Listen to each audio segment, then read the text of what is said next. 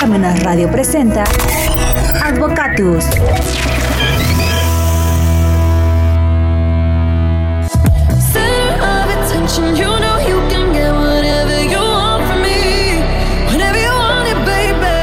Hola amigos, ¿qué tal? Buenos medios días y como siempre después de las 12 campanadas del reloj de catedral que se escuchan hasta aquí, hasta Palmena Radio, damos inicio al programa Advocatus. Aún seguimos nadando contracorriente, pero ahí seguimos presentes en este, en este programa de Advocatus. Y bueno, el día de hoy nos hace el grandísimo favor de acompañar la maestra Jenny Águila Pexis. Maestra Jenny, buen día.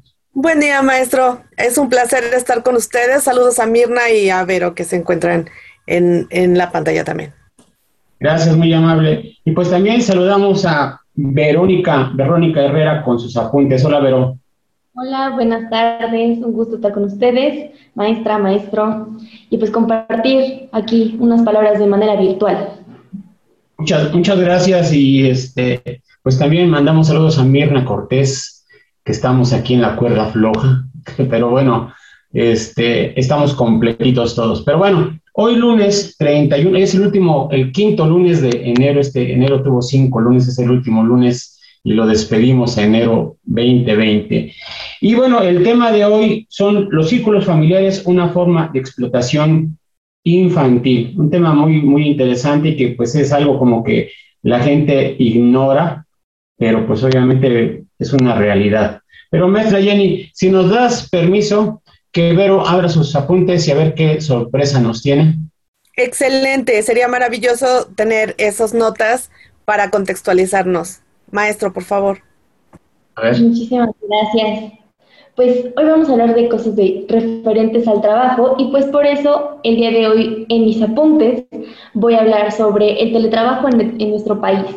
En primer lugar, es muy importante que no tenemos que confundir el trabajo a domicilio con el teletrabajo. Pareciera que son lo mismo, pero no es así.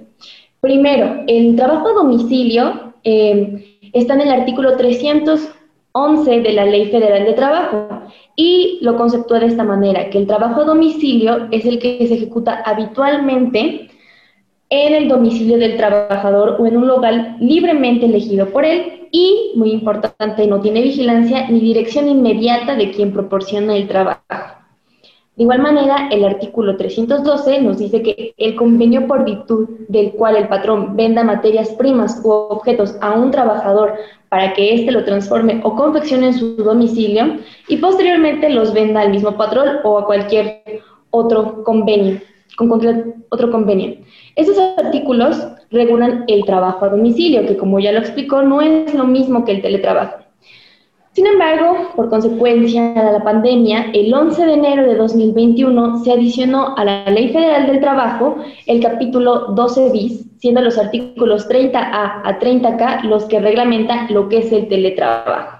Y entonces aquí nos, nos preguntamos, ¿qué es el teletrabajo? Bueno, pues en el artículo 330A entre- eh, nos dice que el teletrabajo es una organización laboral subordinada, muy importante, que consiste en el desempeño de actividades remuneradas en lugares distintos al establecimiento o establecimientos del patrón y que primordialmente va a utilizar las tecnologías de la información y comunicación.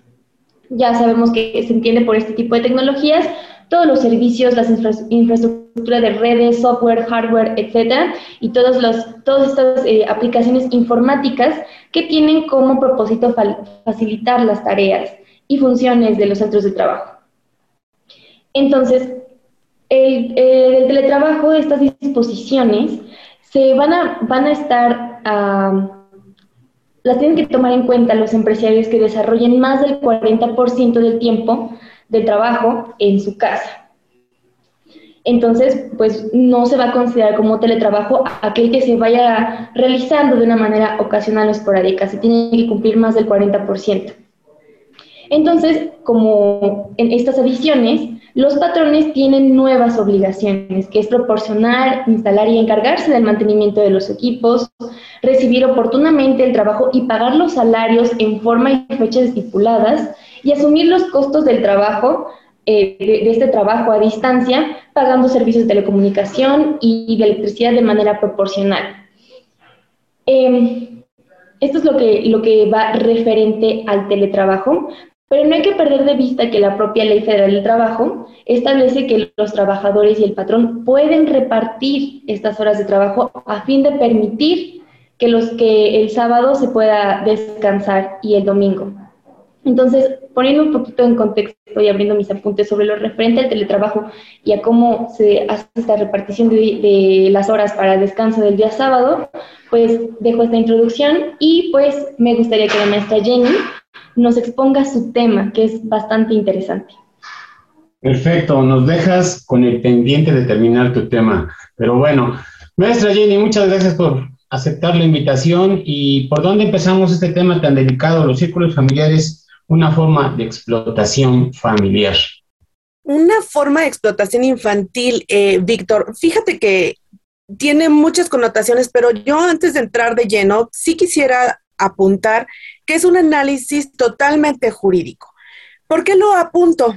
Porque fíjate que ya en la plática con algunos miembros de mi familia, pues sí entramos en controversia diciendo que finalmente los niños están en formación, ¿no? Y, entonces hay que partir este tema explicando lo que implica ser un niño. De entrada, los tratados internacionales, este tema se tiene que ver en muchas aristas, ¿no? Hablarlo de manera interna, cómo lo contempla la Constitución, cómo lo contemplan las leyes locales, las leyes de nuestro país, pero también el tratamiento internacional. ¿Por qué? Porque a todos nos atañe el sano crecimiento y desarrollo de los niños, porque ya está muy trillado, ¿no? Son el futuro del mundo. Son el hoy y en la medida en la que nosotros protejamos su integridad física, psicológica, emocional, es la sociedad que vamos a tener en el futuro. Pero también este tema se tiene que revisar desde el punto de vista económico, porque los niños no tendrían necesidad de trabajar si las situaciones económicas de los países no estuvieran cayéndose a pedazos, ¿no? Por la globalización que tenemos. Entonces, vamos a partir hablando sobre lo que implica ser un niño. ¿Qué, qué se no es que se requiera, sino qué cosas tienen que hacer los niños. Derivado de la, de la UNICEF, los niños lo son hasta que tienen 18 años, ¿no? Hasta que en los países pertinentes se tiene ya la capacidad de ejercicio. Entonces, un niño es desde que nace hasta que tiene los 18, 17 años, 11 meses, 30 días, ¿no? De tal forma que previo a eso hay que cuidarlo. La sociedad tiene por interés público que cuidar a los niños. Lo que consumen en las redes, lo que encuentran en la televisión, los juegos de video, todo eso es cuestión de interés público. Ahora, partiendo de ese hecho, Víctor, la importancia del tema radica en que hay legislación que permite hasta cierto punto que los menores de edad, los menores de 18 años, trabajen. Pero la propia ley genera eh, mucha divergencia en saber hasta qué punto pueden trabajar. A mí me gustaría enfatizar de manera internacional los convenios. Fíjate que a nivel internacional hay un convenio que es el C-138, que es el convenio sobre la edad mínima que está firmado por los países desde 1973, y hay otro convenio sobre las peores formas de trabajo infantil. O sea, la comunidad internacional, todo el mundo está preocupado por proteger a los infantes. Insisto, para nuestro país, lo interesante es saber que es hasta que tengan la capacidad de ejercicio. Ahora, nosotros podemos ver que la evolución de la economía nos hace que en diferentes momentos de la historia los niños se incursionen en la vida económica. Pueden ser miles de causas, ¿no? Desde niños genuinamente abandonados, niños en la calle, que tienen la necesidad de la calle, que tienen necesidad de suministrarse lo mínimo para subsistir. O familias que de alguna manera son disfuncionales, podríamos decirlo así, en donde alguno de los miembros de la familia se deslindó de la responsabilidad del cuidado y custodia del menor, del incapaz, y entonces, pues el devenir de la vida hace que ve a ayudar a alguien al mecánico, ¿no? Aunque sea pásale la escoba, y de tal manera que las familias tratan de solucionar el problema de abastecimiento de alimentos. Esa no es la intención. Esa no es la finalidad. Los niños deben de desarrollarse en el juego, el deporte, la cultura, la escuela, es lo es su trabajo, digamos que digamos que podríamos equipararlo al trabajo, ¿no? ¿Sabes qué? Eres infante, tu labor es jugar, ¿a qué vas a jugar a lo que sea? Pero juega. ¿Sabes qué? Tu labor es ir al fútbol, espárcete, trata de desarrollarte lo mejor posible pero bueno, la realidad social es muy compleja, ¿no? A veces las personas tratamos de, involucrarlos a la vida y de tener ah, un mejor nivel para poder subsistir.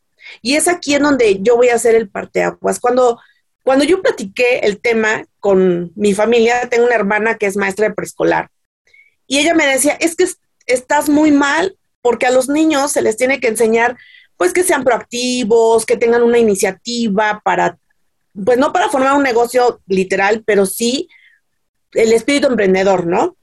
Y de alguna manera los programas en televisión nos llevan a eso. De repente, a lo mejor no sé si pueda mencionar el nombre del programa, Víctor, ¿sí? Shark Tank.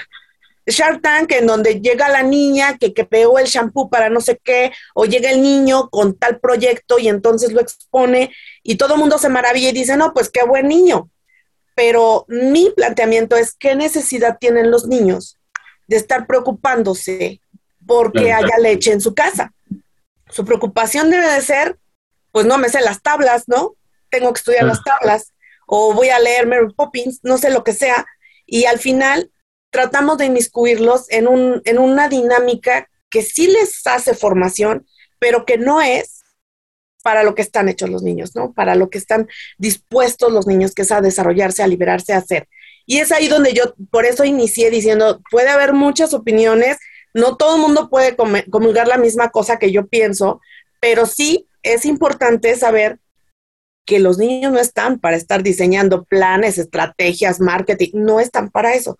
Sí la educación los forma para eso pero la educación hasta los 18 años es darle las herramientas para que ellos a partir de los 18 puedan levantar el vuelo y, decidir ahora sí qué van a hacer. Esto también es una cuestión cultural. Fíjate que recién en diciembre empezaron a circular, ya sabes, los memes en las redes sociales e incluso había uno en donde había un chiquillo que salía del taller mecánico con un arcón y el post que tenía en las redes sociales era, el niño dijo que el, arcón es para ayudar a su mamá para la cena de Navidad. Y todo el mundo lo aplaudía. Desde mi muy particular punto de vista decía, pues qué problema tan grave, porque en dónde están las personas que están obligadas por el Código Civil a suministrarle alimentos al menor para que este niño, que en vez de irse al taller, no sé, desde las 9 de la mañana a las 5 de la tarde, pueda tener un espacio para hacer sus cosas, ¿no? Y bueno, imágenes infinitas del niño que está en el puente vendiendo sus, sus este, churritos o sus cosas y tiene la libreta a un lado. ¿Qué necesidad hay de eso? Mi postura es que ese tipo de situaciones no deben de suceder, porque los niños, la sociedad sería diferente si cada quien hiciera lo que debe, en primera. Claro, aquí, aquí incluso pues también hablar de la, de la felicidad, ¿no? Porque también ellos tienen el derecho de, jugar, de distraerse y ser felices también, ¿verdad? Sí, claro, claro, la perspectiva, el, mejoramiento de nuestra calidad de vida, Víctor.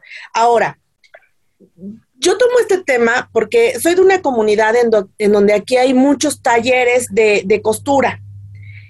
La Ley Federal del Trabajo tiene todo un capítulo, todo un rubro eh, dedicado a estudiar los talleres familiares, que no es lo mismo a un círculo familiar.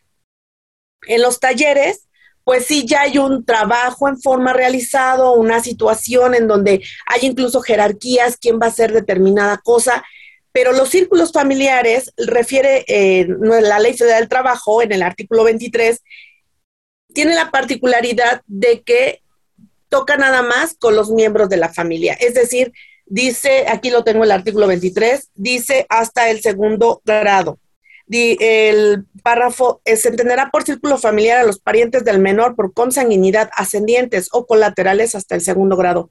O sea, los padres, los abuelos y en, este caso, por ejemplo, mis hermanos, ¿no? Los, los tíos. Eso nos lleva a, a pensar que de alguna manera en el devenir de la vida, yo puedo dejarle encargado los niños a mi hermana Y entonces mi hermana decir, ay, es que yo tengo aquí las criaturas, ¿qué voy a hacer? Lo que pasa siempre, ¿no? Vamos a hacer churros. Tengo una prima que hace muchos churros. Entonces ella los pone a hacer churros, a decorar galletas, cuestiones que pareciera que no son un trabajo, que los niños se están divirtiendo, pero realmente es un trabajo. Y más se vuelve trabajo cuando ya ves que tienes 100 galletas y entonces hay que, hay que venderlas, pues vamos a venderlas. Y como están chiquitos, pues dan ternura y sabes que el vecino, ay, dame cinco. Cuando ya la actividad se vuelve remunerada, es ahí cuando hay que pagarle al, al menor. Y no solamente hay que pagarle, sino que en la realización del trabajo propiamente hay que cuidar las circunstancias, pues porque los niños al ser pequeños se pueden quemar, pueden tener un accidente y cómo va a ocurrir la situación de su seguridad social. No sé si me estoy explicando, Víctor. Lógico es pensar que si llega a pasar algún accidente, pues la familia busca la manera de solucionar el dilema para atenderle en su salud, pero ¿qué necesidad había de eso? ¿Sí me explico? Sí, sin, necesidad de, decir que el niño estaba trabajando, pues va a decir que se cayó, ¿no? Exacto, pero entonces esta investigación tiene que ver, Víctor, con el hecho de aclarar los puntos que tiene la propia normatividad, porque en nuestro país la legislación nunca, jamás va a marcar trabajo infantil, porque nosotros como país nos comprometimos a nivel internacional a erradicar el trabajo infantil, a que eso no existe. Por eso en la legislación está, a partir del artículo 23, marcado círculos familiares. Sin embargo, cuando nosotros avanzamos en la, en la semántica de esto, decimos, bueno, la ley dice mayores de 15, menores de 18, siguen siendo menores, pero eso no es trabajo infantil, eso es trabajo de los menores. O sea, es una cuestión totalmente semántica, es trabajo infantil. Entonces, cuando nosotros vemos estos círculos familiares y vemos el artículo 23, decimos, bueno, pues ya no nada más es de los 15 a los 18, sino que ya se abarca desde día 1 hasta los 18, ¿no? También es una cosa importante, Víctor, ver cómo la propia ley trata de abarcar ciertas cosas. Por ejemplo, hay una parte en donde dice que no se considera trabajo infantil si es que es para los deportes, la cultura, las artes, ¿no? Y entonces, por ejemplo, tenemos a los niños actores, que es trabajo infantil, pero como se dedican a las artes, no se considera trabajo de acuerdo a la ley. No sé si me explico. Cuestión bastante compleja.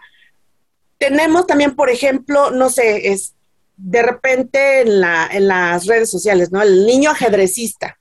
Bueno, sí, es el desarrollo, el desarrollo de su personalidad, el desarrollo de su intelecto, pero sí está generando ingresos porque de repente ya le sale un patrocinador y le sale, etcétera. O, por ejemplo, ahorita Donovan Carrillo, digo, ya no es, ya no es infante, ¿no? Pero finalmente son personas que se dedican a las artes, al deporte, que son distinguidos y que de alguna manera sí le estamos quitando parte de su desarrollo, porque a lo mejor tenían ganas de ir a jugar con los vecinos y sabes que no vas porque tienes que entrenar o tienes que eh, buscar la forma de perfeccionar tu arte. Entonces, mi ocupación al, desarrollar este trabajo es justamente eh, simplificar o explicar o argumentar que a pesar de que la ley tajantemente no dice trabajo infantil, sí es trabajo infantil. ¿Sí me explico? A ver, este, no sé. Una pregunta. Y por ejemplo, los niños que están en situación de calle y que piden dinero o que trabajan en los cruceros, ¿eso cómo se cataloga y, de qué manera se le da el tratamiento a esta clase de trabajo o si es explotación o de qué manera se puede catalogar? Justamente das en una de las aristas, eh, Vero, fíjate, cuando de entrada los niños no tienen que estar en situación de calle, ¿no? Obviamente, los niños que están en situación de calle, sería genial genial que el dinero que les dan por la venta de sus productos o la ayuda económica que les podemos dar fuera para ellos. Eso es genuinamente una explotación infantil, porque tú sabes perfectamente bien que está a lo lejos el fulano, su dicho padre o madre, esperándonos con el dinero, ¿no? O con lo que les podamos donar. Eso es explotación. Bueno, bueno, bueno, ahorita que está diciendo, está esperando el padre o la madre, si es que son, porque también es que son. Es que hay casos que los rentan a los niños, ¿no? o que los raptan y para hacerlos que se dediquen a estas actividades. Entonces, finalmente está un adulto esperando la, la dádiva, ¿no? La que el menor acaba de, de recibir. Explotación totalmente. Y de esto, bueno, pues se ha sabido en las noticias, es conocimiento público, incluso el desarme de las redes estas de, de explotación, no solamente infantil, sino explotación de personas ya en amplio sentido. Hace poco, les estoy hablando tres años y medio más o menos, eh, desarticularon una de estas redes en la Ciudad de México, tenía en una de las colonias la persona que era un albergue y, pues ella pasaba a dejar a, las, a los pequeños, a las mujeres a las que prostituía, a los diferentes puntos y bueno, ya de ahí, ¿sabes qué? Yo lo administro, ¿no? Y era un albergue, entre todos ellos se cuidaban. Pero aquí mi punto en esta investigación es que creo que la explotación infantil tiene que pegar hacia otros espacios. ¿Por qué? Porque si yo soy la tía en cuestión a la que me, deja mi hermana los niños y yo los pongo a hacer, no sé, la actividad que ustedes quieran, y salgo y los vendo y les digo, ay, te doy una paleta, ya. Ay, y los niños felices porque se ganaron una paleta de cinco pesos, pero yo obtuve una ganancia de 200, es explotación infantil. No sé si me explico. Sale a colación, sale a colación eh, para todas las actividades, déjenme decirles. ¿Por qué? Porque inclusive la ley manifiesta que no se considera, eh, o se considera, mejor dicho, trabajo dentro del círculo familiar si es que las actividades se dedican al autoconsumo. Voy a ventanear aquí a una conocida muy cercana. Ella tiene una granja y en esa granja tiene diferentes animales dentro de los que cuidan a los pollos, ¿no? El niño sale del colegio y, y la nena salen del colegio y, y la persona les dice, vayan a ver si ya puso la gallinita los huevos. Y entonces los niños recolectan el huevo, actividad económica, ¿sale? Pero ya no nada más es para el autoconsumo, porque tienen 30 gallinas y cuando la actividad ya no es para el autoconsumo y ya se, la persona en cuestión luego postea en el WhatsApp, se vende huevo orgánico, esa ya es una actividad remunerada. Y los niños están jugando que recolectan el huevo, pero ya no es una actividad de, de autoconsumo. Autoconsumo sería, tengo tres gallinas y entonces ya nada más tengo un kilo de huevo para toda la semana y así sucesivamente, ¿no? Pero ya cuando son muchas y ya las vendes, ese es el dilema para la ley. Creo, desde mi muy particular punto de vista, que hasta esos extremos llega la explotación infantil. Porque entonces, bajo este entendido, yo les digo a, a los niños, ¿no? ¿Sabes qué? Es que fuiste por el huevo, pero ese huevo es el que te estás comiendo. Ah, sí se vendió, pero con ese dinero yo compré la leche. ¿Y qué necesidad tienen los niños de preocuparse por la leche? ¿Sí me explico? Eh, a lo mejor es una postura muy dura, muy tajante, pero es real. Porque entonces nosotros podríamos tener la perspectiva de niños que, pues a lo mejor tengan otra lectura, tengan trabajo adicional, no sé, algo que les, les, les sea fabuloso, favorable para el desarrollo, desarrollo intelectual, físico, y, que no necesariamente tiene que ser remunerado. Y particularmente, les voy a platicar rápidamente una situación muy de la casa de todos ustedes. Aquí un familiar tiene terrenos, ¿no? Y entonces un día se reúnen todas sus familias y dicen, vamos a desgranar el, el maíz. Y a mí se me ocurre decirle, oye, si lo vas a vender, pues dales aunque sea 50 pesos a los niños, que ellos se sientan motivados. Tajante fue no, no les voy a dar nada. ¿Por qué no? Pues finalmente estás diciendo que todo esto lo vas a vender y no te quita nada, te están, no te están ayudando, te están haciendo un trabajo en forma. Entonces, esa es, esa es prácticamente mi postura en relación al artículo 23. Hay muchísimo más que platicar porque es evidente que, que son cosas muy específicas de la ley a la que a lo mejor nadie le hace caso, pero es real. A lo mejor lo justificamos diciendo es que el devenir de la vida, la globalización, la canasta básica, nos va muy mal en la vida. No tiene por qué, por qué preocuparse los menores, no tienen por qué preocuparse los infantes, los infantes, más aún cuando la comunidad internacional ya puso una edad mínima. Fíjate que en el convenio sobre la edad mínima incluso dice no más de 15 años. O sea, cuida a los niños y además cuando tengas a un niño desarrollando labores, por favor que sean condiciones especiales, o sea, no puede trabajar en la noche, no puede trabajar con actividades que le vayan a dañar su salud, no puede dedicarse a N. Fíjate, aquí otro ejemplo en mi comunidad, el, señor que hace las tortillas o tiene un negocio para hacer tortillas un día me llama y me dice, oye, es que, ¿cómo le hago? Porque mi ahijado quiere venir a trabajar. ¿Cuántos años tiene tu ahijado? No, pues tiene ocho. ¿Qué lo vas a poner a hacer? Pues aunque sea que barra, sí, pero que no barra cerca de donde estás cocinando como materia prima para hacer las tortillas. Ah, bueno, entonces lo pongo en la, en la tienda de abarrotes. Sí, pero que no corte el jamón, le dije. Porque qué tal por sus manitas, se lleva la mano y, o el dedo y, y luego le dejas una afectación para toda su vida. Y entonces, Claro, cuando, yo le, cuando yo le empecé a explicar todos los lineamientos que menciona la ley federal del trabajo y todo el cuidado que debía tener, me dijo, ¿sabes qué? Mejor ya no lo contrato. Porque es mucho. Y le dije, pues sí, porque es un niño. Y por su notoria inexperiencia, él puede decirte, ah, sí, yo lo hago. Y si se corta, y si se cae, y si se quema, no. Es muy complejo. Claro, actualmente la Ley Federal del Trabajo, eh, las personas que no están incluidas, como tú dices, en el círculo familiar, pues obviamente son severamente multadas, pero también se comete un delito, ¿no? Porque ya está tipificado que es un delito el contratar a menores, ¿no? Entonces, este abanico que tú nos estás abriendo ahorita, que no se limita nada más a decir los menores no trabajan, oye, pues sí trabajan en la vida real y hay todo un abanico de, de, trabajos y posibilidades y, mayores que, que explotan a los, a los, a, los, a los menores, ¿no? Y sabes qué, Víctor, pareciera que es una cuestión de, común, ¿no? Común denominador en todo el, el país que los niños trabajen.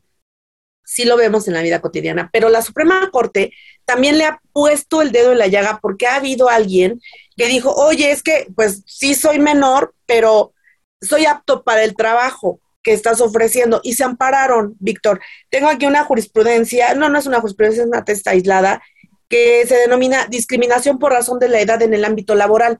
El argumento que decían es que, sabes que si soy menor, pero tengo la aptitud para desarrollar el trabajo y no me diste el trabajo. La empresa en cuestión dijo no, porque es menor de edad y, y hay que tener tratamiento especial, no. Y alegan discriminación en razón de la edad. Y la Suprema Corte hace bien el parteaguas para explicarle a la gente, sabes que no es discriminación.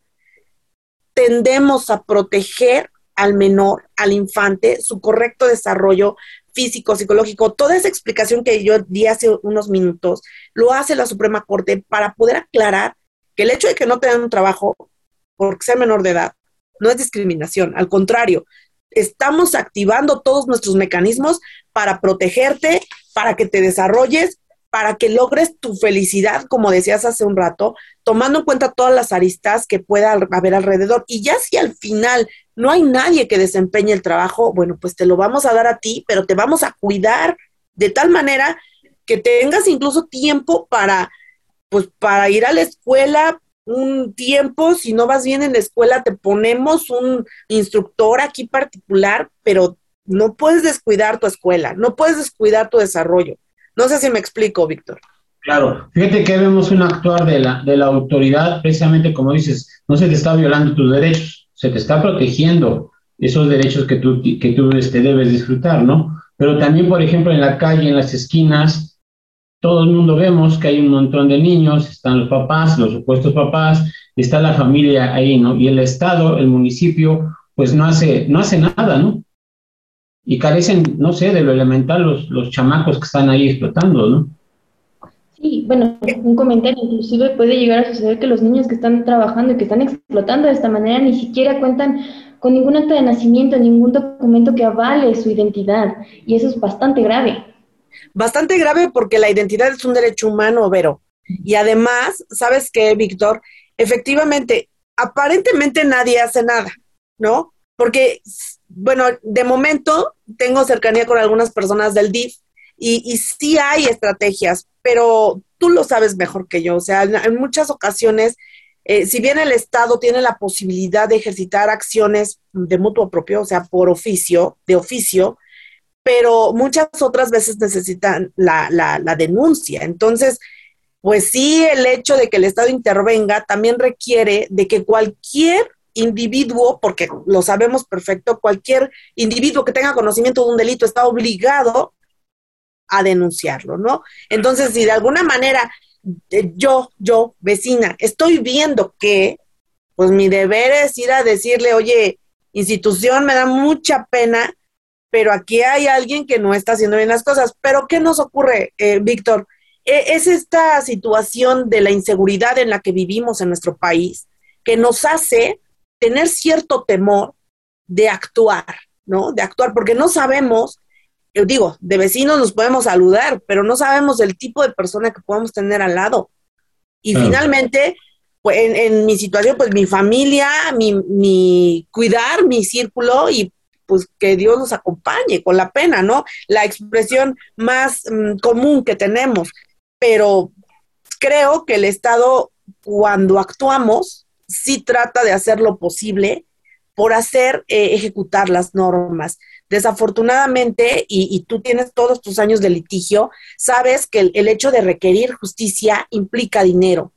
Y dinero, y no me estoy refiriendo a los actos de corrupción, me estoy refiriendo al, hecho de pagarle a alguien que sepa, ¿no? Alguien que, que realmente sea estudioso de las leyes, que realmente sepa cómo, cómo manipular todas estas normas jurídicas que nos regulan, porque digo, o sea, sí las normas están, pero creo que hasta este programa sabemos que México tiene firmado un convenio sobre la edad mínima para trabajar. Y, y a lo mejor, si seguimos haciendo eco en la academia, podemos llegar al punto de darle difusión o a lo mejor un convenio sobre las peores formas de trabajo infantil. O sea, si van a trabajar los niños, pero que no sean de las peores formas, sino que tratemos de buscar actividades que les sean factibles.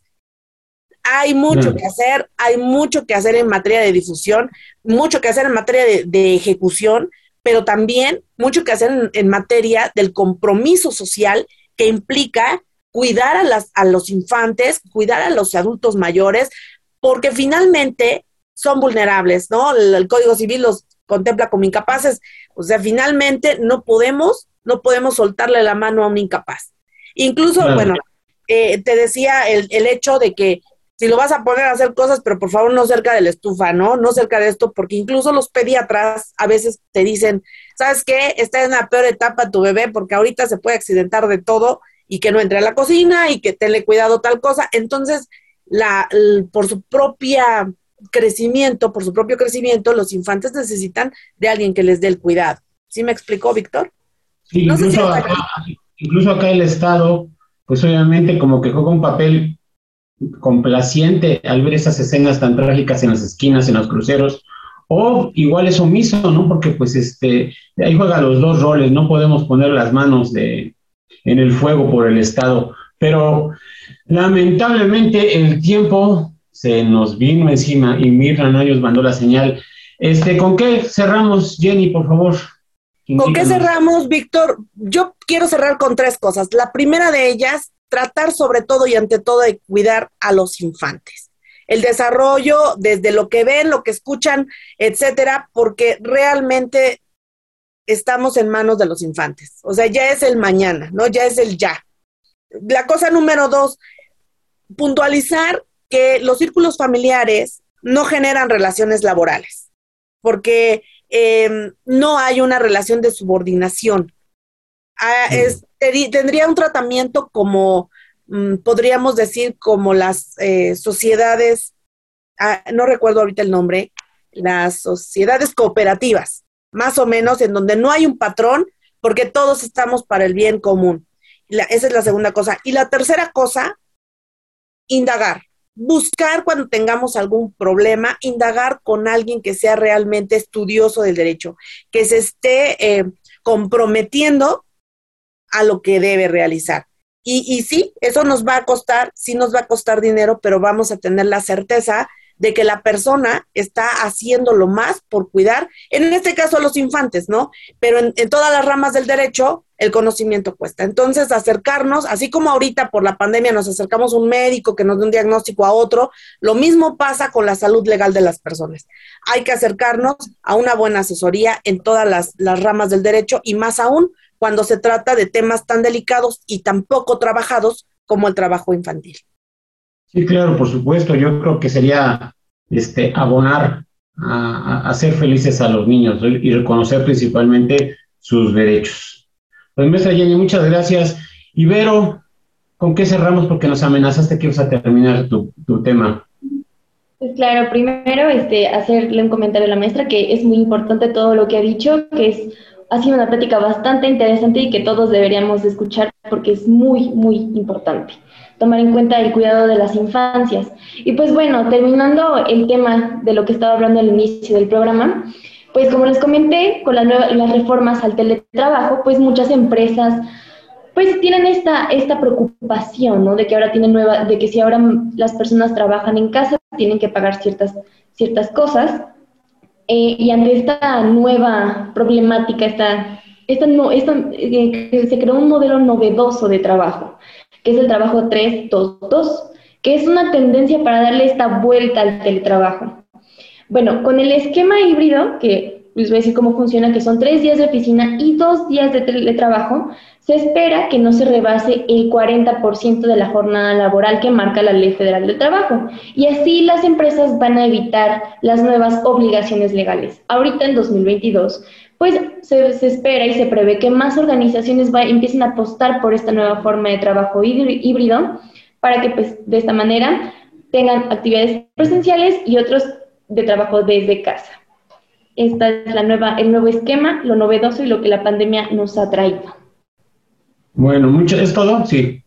Bueno, pues muchas gracias. Vemos que hay nuevos esquemas para poder evadir las responsabilidades ahora en el teletrabajo. Y también, pues, las responsabilidades que todos tenemos sobre la niñez, que como dices, nuestra Jenny, pues es nuestro futuro. Y hay que abonarle a todo a nuestro futuro. Muchas gracias, les agradecemos su participación muy atinadas y muy bellas. Que les vaya bien. Bye, gracias. Parmenas Radio presentó Advocatus.